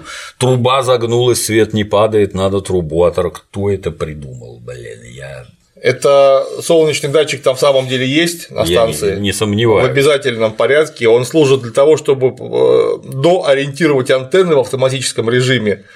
У него есть бленда, на который он установлен, но он не внутрь установлен, а снаружи, потому что у этого солнечного датчика должен быть максимальный угол обзора, максимальный. А если его поставить внутрь трубы, то он будет видеть только то, что да, да, да. То есть нужно поставить дорогущую линзу и потом сверху надеть трубу, чтобы эта линза перестала что-либо вообще видеть. Что за чушь? Толково придумал. Отличная конструкция, просто отличная. И Мастер, самое главное, что как. А, да? Мы углубляемся с тобой в мелочи. Не, Давай. погоди, еще, еще про мелочи интересно, когда кувалдировали эту вот бленду, как ты помнишь, подлетели и в специальные оборудованные посадочные гнезда болтами забурили некую площадку, на которой стоял человек с кувалдой и кувалдировал да, ту да, самую да, бленду. Да. Значит, предполагалось, что ее придется долбить кувалдой обязательно да, рано да, или поздно. Да, да. То есть на случай метеоритной атаки именно около этой бленды организовано место для площадочки. Мне отдельно понравилось, как они там, пристегнувшись этими красными веревками, да. там друг друга держали. Я уж сразу подумал, что сейчас он от кувалды-то улетит, но тут придумали, что один держит, другой стучит. И все пристегнуто страшной силой. Сейчас мы уйдем в тень опять. Там все события происходят, когда они от ЦУПа скрываются в тени и начинают там какие-то какие-то оригинальные решения принимать. Возвращаясь чуть назад, ЦУП – это коллективный разум, где сидят мега-мозги, которые, например, по состоянию здоровья не могут летать, а даже если могут, то 500 человек туда привести нельзя на станцию. Они сидят внизу, думают и подсказывают. Космонавт – это известный, так сказать, этот, как его, метафора. Он как наконечник копья. Копье – это древко, это люди, а ты только наконечник, который пробивает в людях дырки, в других. Ну, они же там думают, они тобой руководят, а ты наверху там что-то исполняешь. Нет. Это какие-то придурки, а мы тут как только в тень уйдем, мы тут сразу принимаем оригинальные решения. У нас, да, и у нас все тут вот складывается. Как-то, ну, мягко говоря, это неуважение к людям, которые работали на Земле, так я скажу. И мне, если бы я там работал, на это смотреть было бы неприятно. Мне откровенно неприятно было смотреть на то, что руководителя полетов, дважды Героя Советского Союза, космонавта Валерия Рюбина, представили истеричкой, да. которая то угрожает кому-то набить морду, то бросается стульями. Стульями в стекла бросается, то, словив приход, видимо, бежит, значит, к макету станции долбить эту бленду молотком. Сам. Сам другим молотком, то ничего не соображает, потому что ему обязательно кто-нибудь что-нибудь говорит, он такой-то. Ну. Например, а вот если вас, говорит, запереть на неделю в вашем гараже зимой, что будет? Актеру надо отдать должное. Дурака сыграл хорошо. Безумный да. взгляд у него вот просто этот какой-то безумный ученый, который почти как горбатый, Володенька, открой. Говорит, Вова, Вова. Ну, несерьезно, как-то уж свели все совсем. Потом он регулярно вообще, а, там, страдающий Единственный, как это обязательно в американском, опять же, фильме бывает единственный приличный ученый, который говорит, что так делать нельзя. Там тетенька доктор, который говорит, нельзя! Три дня! Он такой, семь. Принять таблетку, не принимать. То есть все, что такое, да, похеру. Да, да, да. Вообще просто похеру. Это меня, откровенно говоря, немножко это изумило, тем более, что Валерий Рюмин, как говорят, человек исключительно корректный, не орал никогда ни на кого. А что орать-то? Не, ну, орать. Бывают люди всякого темперамента, бывают люди, которые очень легко срываются и прям как спичка вспыхивают, начинают орать и потом сильно извиняются очень. А Валерий Рюбин был, как настоящий космонавт, крайне психически выдержанный, как, опять же, говорят, э, никогда ни на кого не повышал голос, не обзывался, тем более не бросался ни на кого с кулаками на рабочем месте. Ну, это же пипец.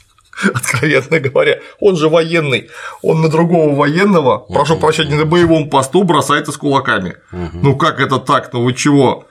Вы вообще представляете себе, чем это чревато? Я не посмотрю, что ты герой Советского Союза. Дважды герой. Такое, знаешь, забыть. Я не знаю, что дважды. В общем, а, это меня откровенно очень сильно покоробило. А тем временем на орбите растаяла вся вода, а. и вот вода плавает огромными пузырями там туда-сюда, я уже это мы десятки литров воды просто мазками, да, там ну, какое-то безумие вообще, и как там все это заработало, непонятно, как просохло.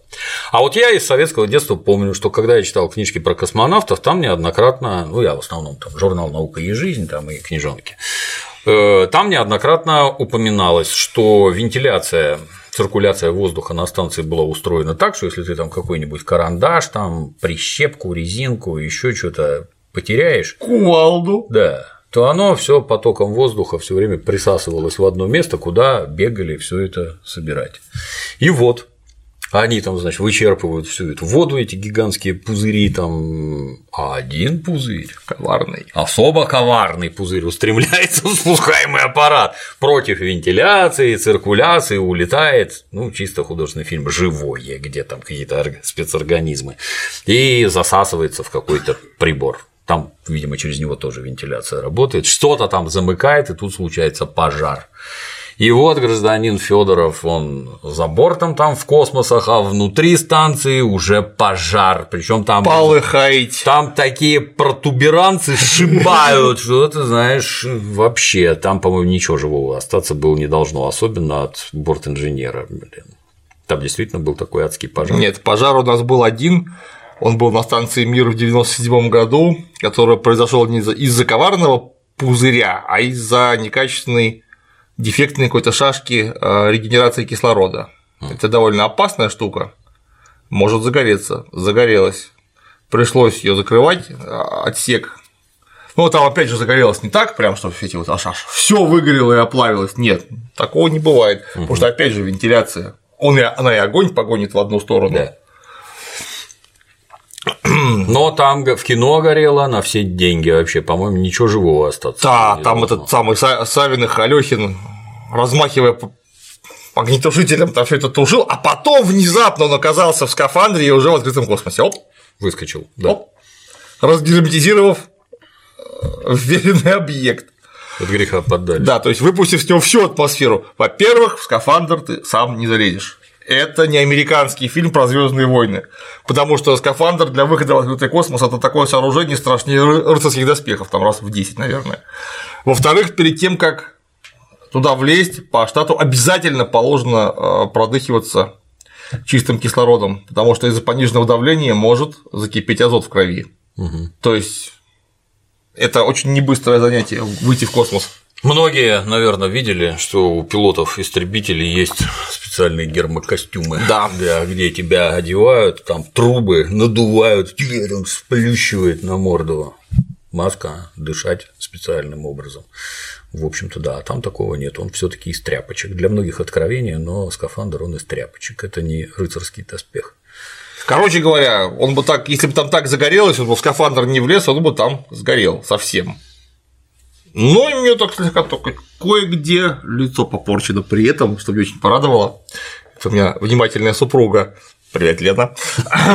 Внимание обратила, говорит, морда обожженная, говорит, а брови и ресницы в полном порядке при этом. То есть, это первое, что обгорело бы, это брови и ресницы, а у него нет, только на щеках так это слегка ожоги. И глаз красный. И, да, да, да. Потом, конечно, меня поразило, что космонавты в космосе опять устраивают пиписькометрию и истерику.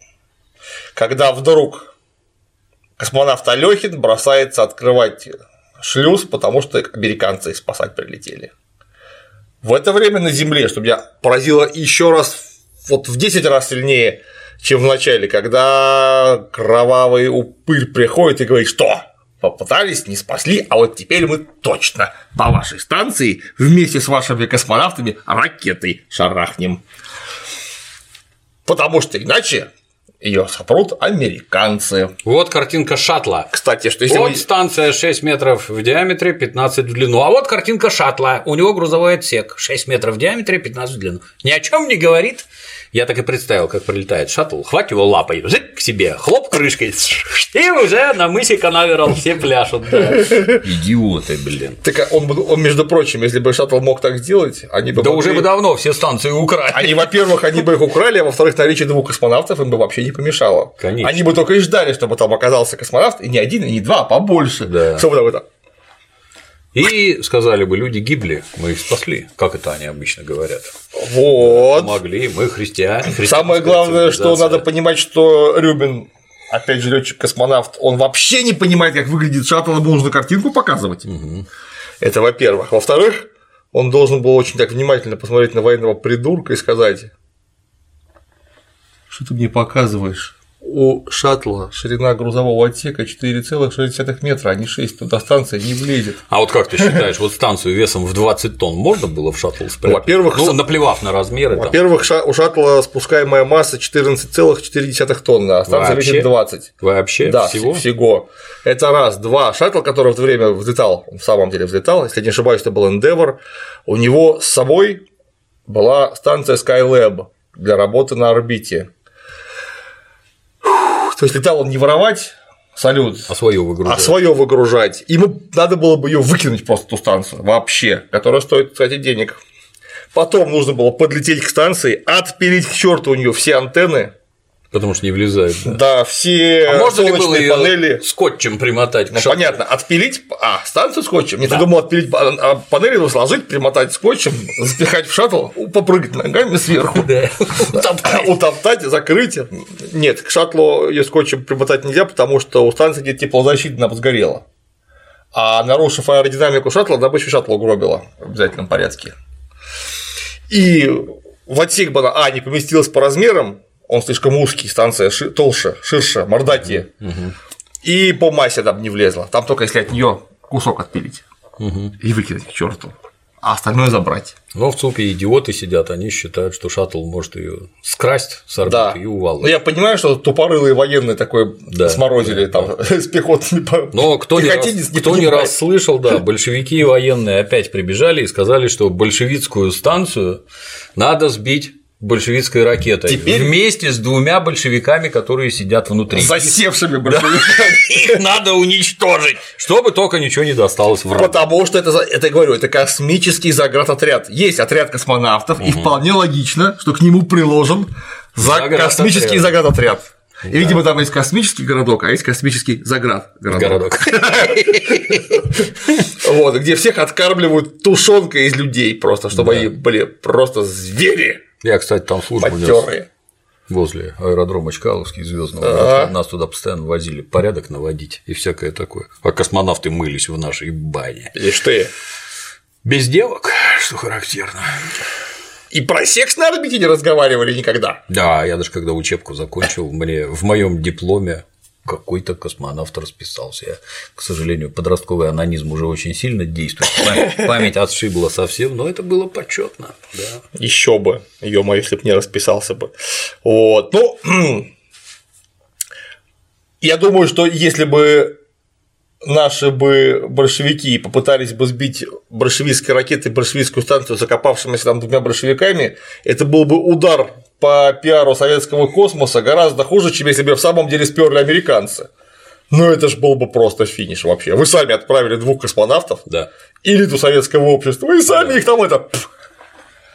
Причем ради чего?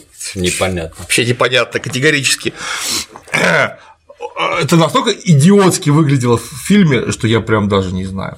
А в это время на орбите выясняется, как ты помнишь, что воздуха, чтобы вернуть кого-то на- назад, не хватит, потому что станцию. только одного можно уже Да, вернуть. да, только одного.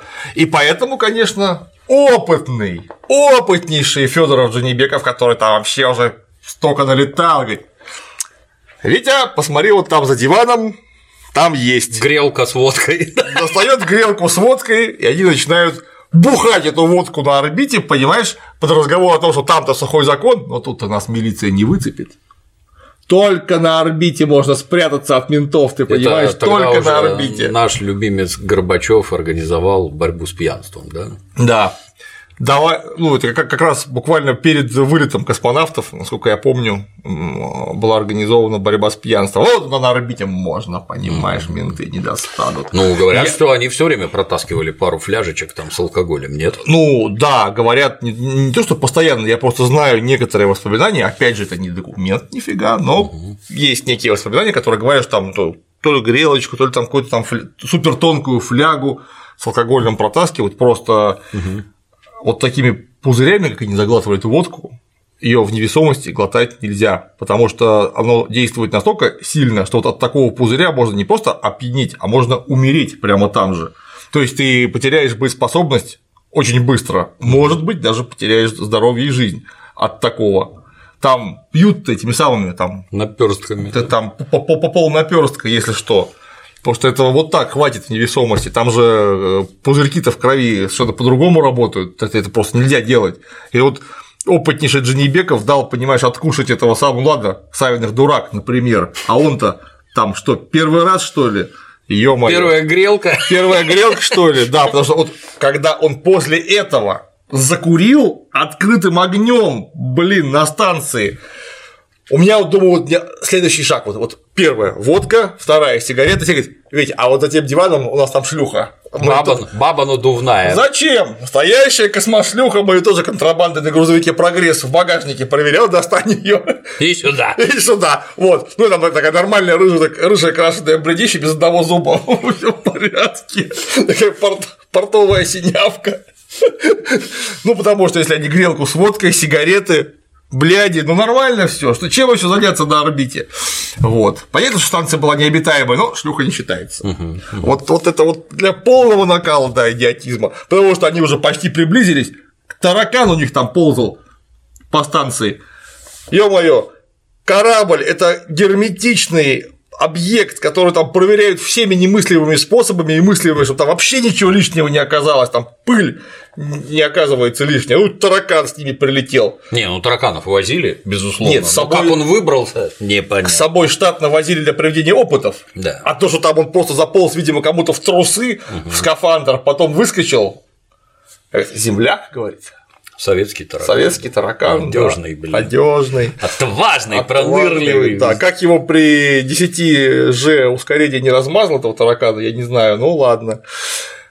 И таракан у них таракан, проститутка, бухло, курево, все есть. Ну и чисто драматургически меня убило Ну да, и договорим, а, да, да, многие да, не смотрели, да. то есть э, речь идет уже о том, что двоих на землю спустить да, нельзя. Да, да, точно. Можно спустить только одного. Встает вопрос, кого? Ответ: капитан должен остаться на корабле. И звонок на орбиту. Вова, Вова, ты оставь. Вова, прости меня. Вова молча вешает трубку, закуривает. Ну, Открытым огнем. Ну, выглядит, с точки зрения драматизма, выглядит, конечно, да. Вот, вот в глаза смерти уже смотрим, осталось только закурить. Как в художественном фильме Взвод. Слишком низко иду, я могу не попасть по вьетнамцам, вали все на нас. Охереть, мы тут воюем.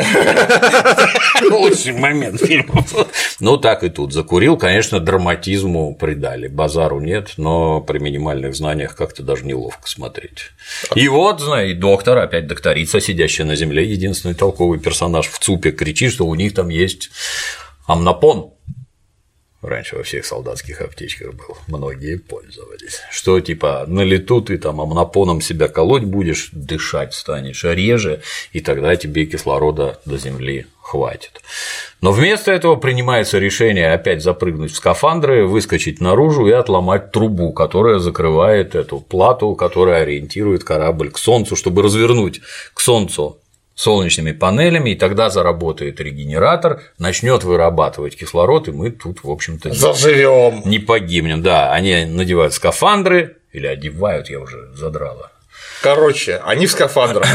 Да скафандрах с кувалдой выбегают, один приматывается веревками, один держит за веревки другого, Вдовиченков шарашит кувалдой, отбивая там инженеру приходит в голову мысль изначально, что сейчас мы в тень зайдем, но там все в тени все время происходит. Там жуткий холод. Да, там жуткий холод, металл схватится, станет хрупким, и тогда кувалдой мы это отшибем. И вот они его бьют. А, а по ходу еще борт-инженер видит в форточку, что там взлетает шаттл. И опознает его немедленно. Да, да, Смотри, да. говорит, сканалировал шаттл-то. Уже все понятно, злые американцы во главе с французом, который до того летал на нашу станцию. И все знает. Да, какой кошмар, он как раз лапой-то и схватит за самое Потому что уязвимое место. Если ты внутри не был, снаружи лапой не схватить. Лапой никак. Вот. И они старательно ломают. И в соответствии с драматургией от последнего удара кувалдой внезапно там четыре болта отламываются, труба погнутая улетает, обнажается эта плата, плата чудесная, начинает мигать лампочками, и корабль зашевелился, станция повернулась, и тут же заиграл магнитофон Арлекина, солнцу, Арлекина. Да, солнцу передом, космосу задом. И да, Арлекина, Арлекин. Два, две песни смешные были. Одна про Земля в иллюминаторе смешно играла, и Арлекина смешно. Самое главное, что когда показывают эту дурацкую панель, она обращена не к Солнцу. Она его не может видеть, она по другой оси. Да. А Солнце-то показывают, и эта херня на нее не смотрит. А тем временем на даче у шефа вдруг сбоку выползает шаттл. Шаттл. француз. Как там война миров? Злые, жадные глаза смотрели на нас, они уже, значит, в форточку смотрят, что это вы там. А эти, значит, оторвав трубу, сидят как на броне у избушки на заваленке и смотрят усталые на шаттл. Космонавты в шаттле. Тут же. Да, и Советские космонавты тоже отдают честь. Кому? За что? У меня вот родственники летали на всяких стратегических бомбардировщиках. Вдоль наших суверенных границ. А там все время самолеты НАТО прилетали, истребители, которые рядом с тобой, с нашим мега-бомбардировщиком летают. Многие не знают, что вдоль наших границ все время летали самолеты Б-52 с ядерным оружием на борту, готовые пустить его в любой момент в нас. Так нас любят. Нет у нас врагов, как ну, известно. И военные летают. базы вокруг Советского Союза, они не против нас были, а ради нас, ради мира и добра. Была хорошая книжка. Откуда, Откуда исходит угроза миру? Четыре издания. Да, у меня две было, блин, прекрасные книги. Неплохо бы снова их издавать, начать. Вот, ну, прилетает натовский истребитель, там, норвежский или чей, я уж не помню. Пилоты очень часто одни и те же, с фотоаппаратами, там, с кинокамерами тогда там, поснимать наш самолет, наши его сфотографирует, помахать рукой, отдавать честь. Ты кому честь отдаешь? Хотелось бы узнать, что у тебя в башке-то, блин. Это же. Это не предполагаемый противник, это враг, конкретный враг. Тем который более... хочет убить тебя, твою семью, твоих детей, родных, близких и все остальное. Ну, я понимаю, если ты интеллигентный дурачок, каковым ты являешься по умолчанию, и этого понять не способен. Ну ты военный, тебя к этому готовили. Это вообще на уровне подсознания. Кому ты там честь отдаешь вообще? А ты присягу, когда давал, тоже, наверное, там что-то теребил в кармане, что это смешно и не на самом деле, да? Дебилы, блин. Я на самом деле напоминаю зрителям, это 1985 год. Еще Горбачев не успел все продать в Рейкьявике это разгар рейгановской реакции, когда, ну, натурально в воздухе носился такой формат того, что вообще-то, может быть, уже вот-вот скоро начнется война, потому что с той стороны заявления были такие, что просто караул. Сейчас Дональд Трамп так не Ведёт выступает. себя гораздо скромнее. Гораздо приличнее, чем Рейган, потому что это же просто шедевр, когда Рейган на э, заседании ООН якобы забыл выключить микрофон, или ему там забыли выключить микрофон, и он, повернувшись к начальнику объединенной группы штабов, сказал, что запускайте ракеты. И это прозвучало на весь мир, просто на весь мир прозвучало. Вот Специально. Это, да. это провокация, естественно, там. Причем это, учитывая, что Рейган актер, это было отрепетировано как надо показано и сказано ровно тогда, что просто видели, что этот дурак, сраный ковбой, который просто ненормальный, бешеный, ему все пофигу. Он может прямо сейчас развязать войну, чтобы все боялись. Точнее, мы, чтобы боялись.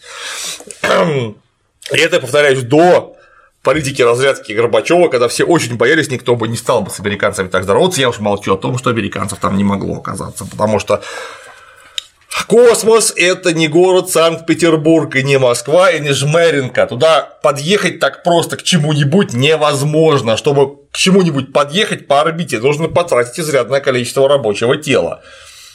На что, как правило, никто не рассчитывает, потому что у шаттла есть своя задача, он летел по совершенно другой орбите с другим наклонением. Чтобы подъехать, он бы просто потратил бы все. И вот это нашим пришлось бы его это на аркан. Чтобы эти несчастные придурки выбрались к нам в станцию и не, не, не передохли все. Вот тогда да. Ну вот, завершая. Это, короче говоря, выглядит, когда это вот подлетает да. самолет. Да. Там на него это. Ну, говорю, вы дураки. Ну, этого просто быть не может вообще физически. Да, шаттл пролетал недалеко. Но это недалеко по космическим меркам. Его там не то, что видно не было. Его вообще там. Там разница, если не ошибаюсь, было 6 или 8 градусов по дуге, ну это же просто там тысячи километров. Это рядом, да, рядом, но это по космическим меркам рядом. Вот. Мне самое главное, что вот, вот я в кино, когда смотрел, у меня была мысль, которая прям так мне мощно влип, влезла в голову, что сейчас вот они, значит, друг другу отдали воинское приветствие, и сейчас у Джанибекова внутри шлема появится таракан, который тоже козырнет. Я думаю, тогда это понятно, это просто трешак. Тогда бы у меня вообще нет одной претензии. Как трешак, то еще красиво нарисованный, это угу. было бы просто здорово, что таракан вылез и тоже, значит, американцам там сразу восьми ногами это козырнул, вот было бы классно. Таракан советский не мог прикладывать лапы к непокрытой голове. Я отказываюсь в это верить. Ну, ну усами это сформировал фуражку. Подводя итог, Клим Александрович, вот в целом, как ты считаешь, фильм годный, негодный, смотреть, не смотреть? Я всегда рассматриваю как начинающий диалектик, любое нечто как равное и одновременно неравное самому себе, потому что как картинка, фильм сделан просто отлично. Звуки очень хорошие. То есть, если вы просто любите красивые виды космоса, советской техники и прочее, прочее, прочее, ну, если не обращать внимание на то, что космонавты висят за ноги на веревках. За ноги на веревках, да, а шаттл летит э, в атмосферном режиме по космосу. Что просто чушь собачья. Вы хоть в Википедию, что ли, почитали, как это выглядит-то, ё ну, английскую желательно. Ну, вот элементарно. Короче говоря, если это сегодня вот решится, работа оператора, художника-постановщика, специалистов по компьютерной графике, ну просто можно смотреть, наслаждаться. Сделано очень хорошо. Музыка вовремя играет такая, какая надо, вот прям все отлично. Если вы любите американский стиль построения производственной драмы, со всеми необходимыми штампами, с пиписьками три главных героев, которые вместо того, чтобы совокупно выживать и делать дело, выясняют, кто из них лучше, э, с тупым начальником и злобным военным, которые вместе гнобят одного, может быть, двух толковых специалистов, которые только тут хоть что-то и понимают вообще. Вот тогда это вам понравится. Мне, честно говоря, из-за просто чудовищного накала идиотизма, во-первых, крайней неправдоподобности, очень натужных диалогов, они там почти все очень натужные. Я не знаю, у нас делись люди все, которые умеют хоть что-нибудь писать руками, пропали, или их отменили, или выгнали за границу всех, или, или как? Вообще что? Что это такое? Загадка. Загадка. А, и, конечно, такой скрытый такой антисоветчины, который, конечно, он не явно, как во времени первых. Как кашечкой по шву. По шву тогда потянуло. Вот это мне все очень, очень не понравилось, и я бы совершенно точно, нет, не бы, а совершенно точно второй раз э, не пошел бы на кино.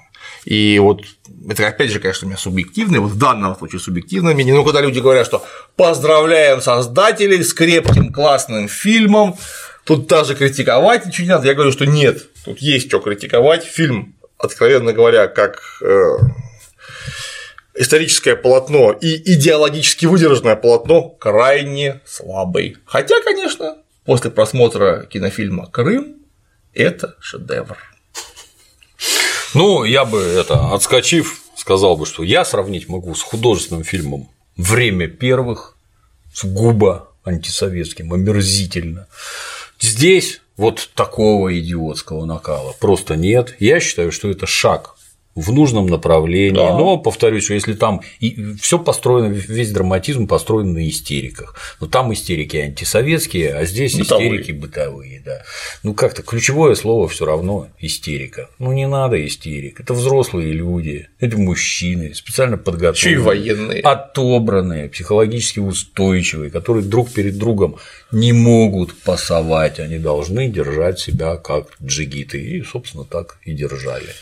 Что мешает взять то, что было на самом деле, экранизировать это, но если вы такие таланты в области драматургии, драматургия – это не всегда истерика, не надо орать, не надо там друг друга оскорблять, еще чего-то, ну, это же преодоление обстоятельств, а это колхоз советский, где работает коллектив, где все друг другу помогают найти решение, эти внизу, эти наверху, и обоюд, так сказать, обоюдно со всех сторон добиваются результата. Что мешает пока? Самое главное, что люди совершенно точно, это вот 406 как 406 миллиметров на линкоре Айова у главной пушки. Вот 406 процентов читали или, по крайней мере, держали, держали в руках книжку Виктора Савиных «Записки с мертвой станции», где вот очевидец написал то, как он это воспринимал, секунда за секундой, буквально.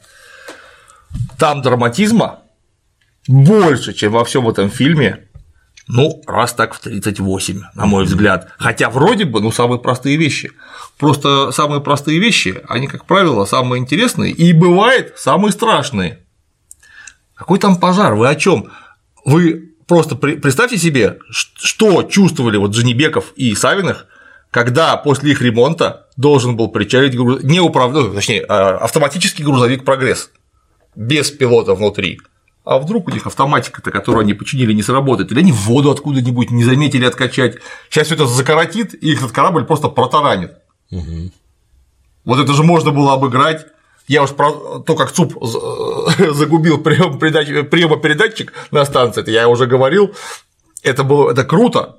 Это... Ну, подлет автоматического корабля с такими раскладами, он может быть пострашнее, чем шаттл с наглой загребущей лапой, блин, ну что это? Там все что угодно. Я уж молчу о том, что вот эту воду не откачивали когда.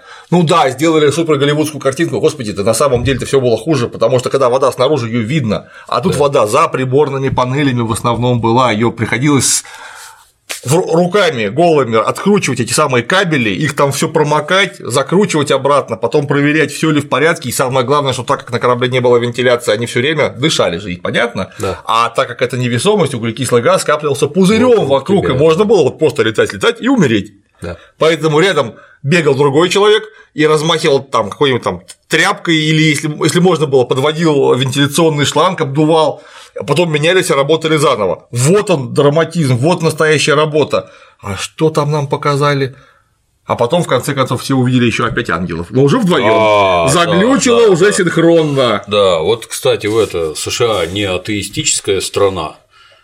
Что-то там с этим бредом как-то ни у кого не сложилось. В Аполлоне 13 ангелов да, не было. Ангелов почему-то не было ни у кого. Или они отошли от Христа уже куда-то, им не показывают. Лютеране. Да. Люта... Люторы. Люторы. А вот наш фильм мне вообще очень э, напомнил по пере какой-то показной героизации и передраматизации всего происходящего мне напомнило, знаешь, вот был такой телеспектакль, где, точно знаешь, я уверен, а, День радио. Угу. Почему именно телеспектакль? Там, где в самом начале эти парни из квартета И читают анонсы всякого кино. Вынести мусор по-русски 2. Наших друзей ждет увлекательное путешествие на лифте. Полная опасности дорога до помойки и драматическая встреча около мусорного бачка. Вениамин Лось, Пафнутий Залипака в мегаблокбастере «Вынести мусор по-русски 2». Вот тут то же самое. Как это? проехаться на автобусе по-русски 3. Это вот натурально, вот я там на трамвае, я на, на десятке еду до Ржевки, и за это время, там я 40 минут еду, одновременно три бабы начинают рожать, трамвай сходит с рельс, начинается пожар. Инопланетяне. Как минимум террористы, как минимум террористы берут кого-то в заложники и начинается утечка ядовитого газа. Все это за полчаса должно произойти. Угу. И потом, конечно, на вертолете с едущего трамвая всех снимают сверху. Вот что такое. Просто вот, вот это все напихано, наверчено, получилось очень глупо. Подводя итог, с точки зрения визуальной класс. прекрасно. Вообще класс. Старт космического корабля сквозь облака, там, снятый из космоса, вообще красота. Нарисовано настоящее, не знаю, очень красиво, очень круто. Антураж соблюден, ну, замечательно. Но как только переходишь к драматической части истерики начинают вызывать вопросы, а зачем вы вообще все это придумали, вместо того, чтобы экранизировать то, что было на самом деле, вообще непонятно. И я тебе больше скажу, что вот я, я смотрел фильм один раз, повторюсь, смотрел в IMAX, в 3D, то есть все как надо, с отличным звуком. Техническая часть никаких нареканий лично у меня не вызывает. Очень красиво, громко, с ревом пролетающие там космические станции. Они, как и Лукас, видимо, знают, что там в космосе звуков нет. Ну, беззвучно пролетающая станция, как в художественном фильме Одиссея 2011 или какая она была. 2001, 2001, да. да. Впечатление не произведет эти молчаливые всякие там. Да, рычит, да, гремит, все отлично, замечательно, никаких проблем. Но почему вы не используете то, что было на самом деле? И это, вот, понимаешь, Понятно, что когда спрашивают Владимира Джанибекова, как вам, как вам фильм, а он отвечает никак. Ну, понятно, что это художественное произведение. Ну, а может, надо было его позвать все-таки. А может, пока еще бы, можно. Да, чтобы он ответил, как елы палы. Ну, как-то я не знаю. Сразу хочется сказать словами известного анекдота. Дети у вас прекрасные, но все, что вы делаете руками, Да. И возвращаясь, вот я посмотрел один раз, но при этом я твердо знаю, что если я пойду смотреть второй раз, я буду смотреть уже совершенно не так, и там я просто на ругань и зайду, что вот это не так, вот это не так, вот это не так, вот это не так. И это неприятно. Хотя, повторюсь, шаг по сравнению есть, с художественным да. фильмом «Время первых» это гигантский шаг. Он гораздо лучше, чем время первых. Гораздо, лучший, гораздо менее плохой. Да, лучший это не значит хороший, это значит предыдущий еще хуже, к сожалению. Будем надеяться, что наши творцы двигаются в правильном направлении. Да. А на сегодня все. Ходите в кино.